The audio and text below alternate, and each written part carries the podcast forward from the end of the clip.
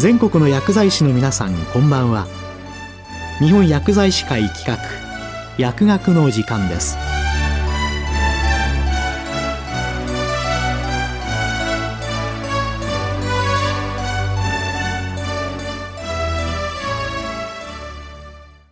今日は最近の副作用情報から医薬品・医療機器等安全性情報385号386号について、厚生労働省医薬生活衛生局医薬安全対策課中村有沙さんにお話しいただきます。皆さんこんばんは。厚生労働省医薬生活衛生局医薬安全対策課でございます。本日は令和3年8月発刊の医薬品医療機器等安全性情報385号、令和3年10月発刊の386号についてご紹介いたします。385号の1番目は、レブラミド・ポマリスト適正管理手順についてです。多発性骨髄腫等の治療薬であるレナリドミド、販売名レブラミドカプセルおよびポマリドミド、販売名ポマリストカプセルは、サリドマイドと類似の化学構造を持つ薬剤であり、再帰形性を有することから、胎児への薬剤暴露防止を目的とした、厳格な管理手順、レブラミド・ポマリスト適正管理手順、レブメイトの実施が義務付けられています。本管理手順に基づき、レナリドミド・ポマリドミドを処方、調剤するためには、処方医師、責任薬剤師、患者のそれぞれが十分に本管理手順について説明を受け、理解した上で、レブメイトセンターに登録される必要があります。また、本管理手順の遵守状況を確認するため、処方・調剤にあたっては、処方医師と薬剤師は、遵守状況確認表に基づき、処方ごとに患者に確認を行い、患者は決められた頻度で定期確認表の記入、提出をする必要があります。今般7月1日付で本管理手順が改定されましたので、本号ではその内容等についてご紹介しています。主な改正内容は2つです。一つ目は、プロモーション活動から分離したレブメイト担当者の設置です。安全管理手順の実施状況については、以前は製造販売業者の医薬情報担当者 MR により確認が行われてきましたが、患者情報を取り扱うことになることから、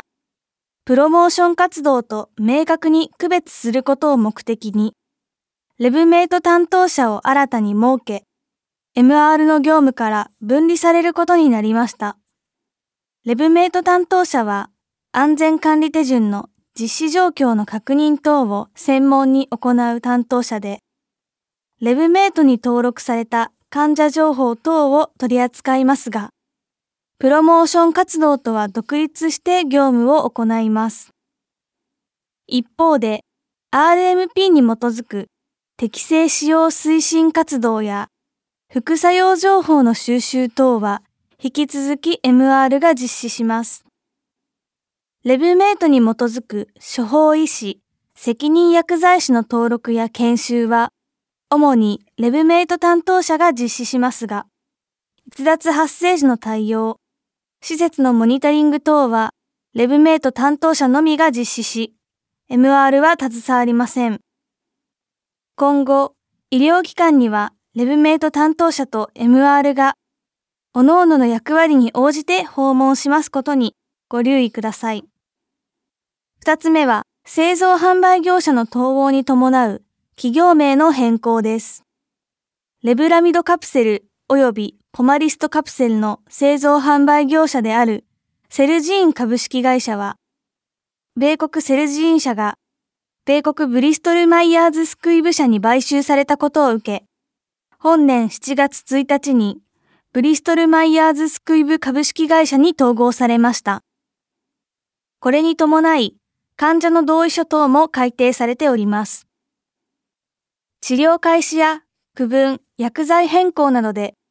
新たに同意を取得する必要がある患者さんに対しては、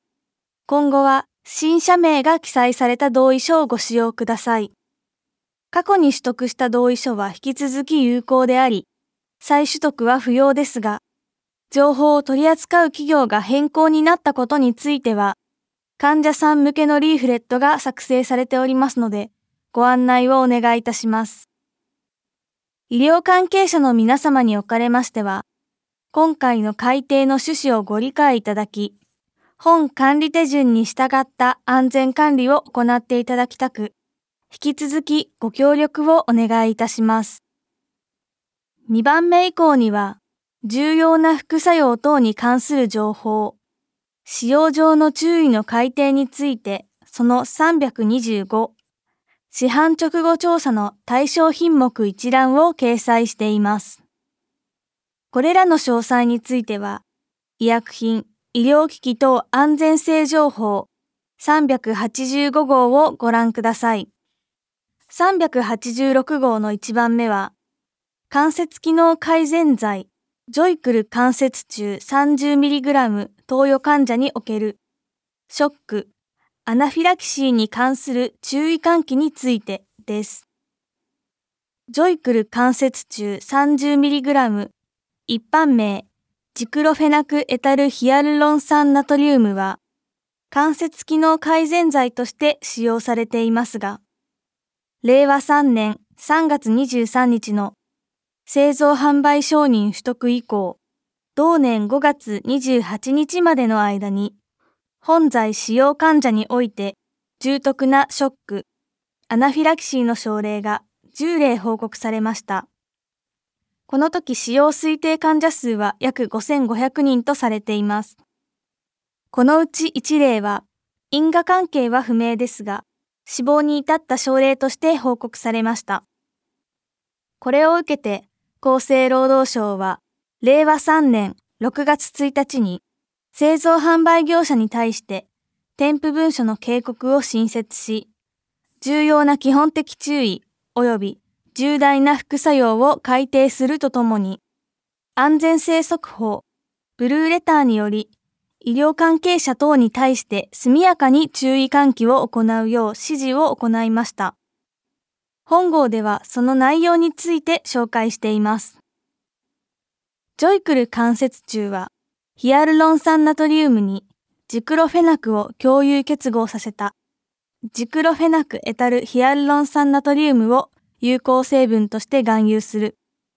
関節腔内投与用の注射剤であり、変形性関節症膝関節・股関節を効能効果として2021年3月23日に承認され、同年5月19日より販売開始となりました。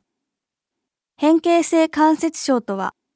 関節の変形により膝関節や股関節等の四肢関節、手指関節等で疼痛、膨張、変形及び可動域制限の症状が生じる関節疾患です。罹患関節が下肢の場合は、これらの症状に伴い歩行障害等が現れ、患者の日常生活動作や QOL に影響をきたします。本剤は滑膜細胞での高分子量ヒアルロン酸の産生を促すとともに、軟骨のタンパク質を分解する酵素、および炎症を引き起こすプロスタグランジン類の合成を抑えることで、膝、股関節の痛みや炎症を抑え、関節の動きを改善するものです。副作用については、承認申請時に提出された臨床試験において、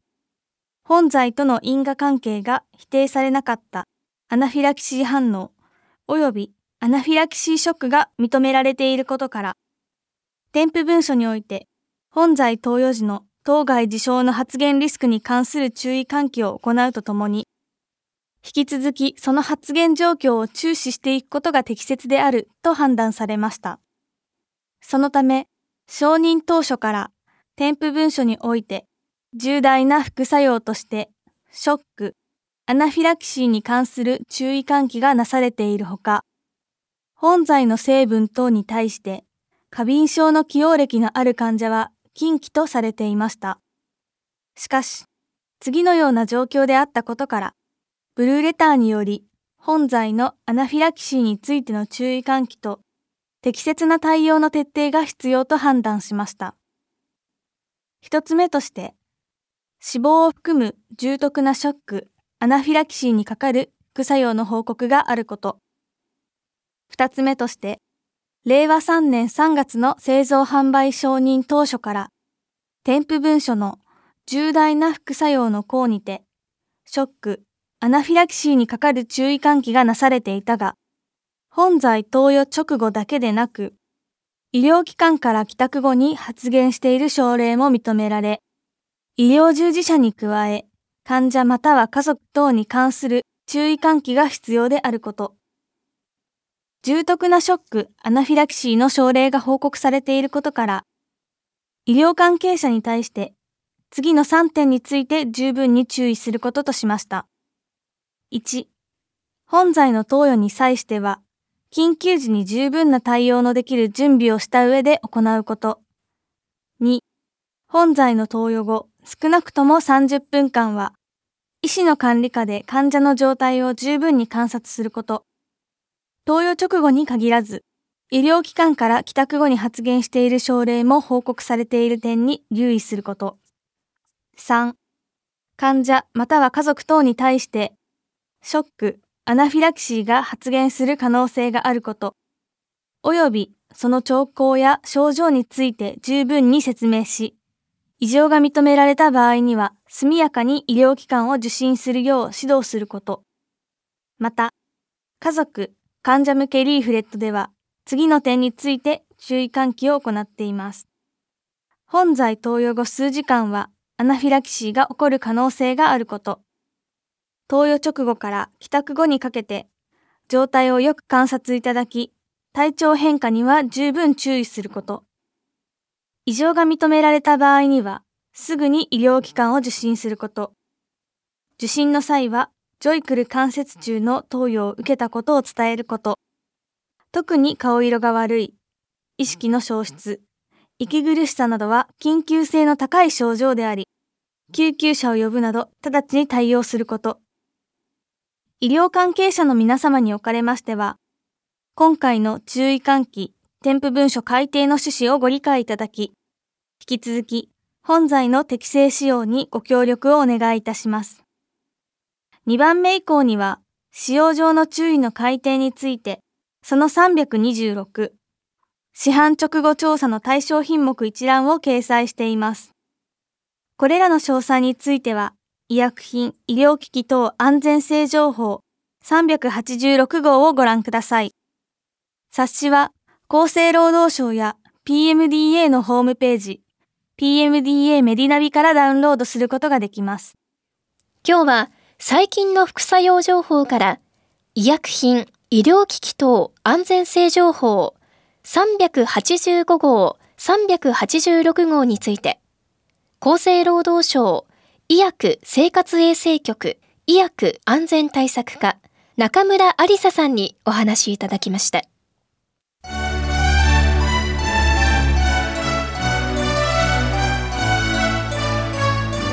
日本薬剤師会企画、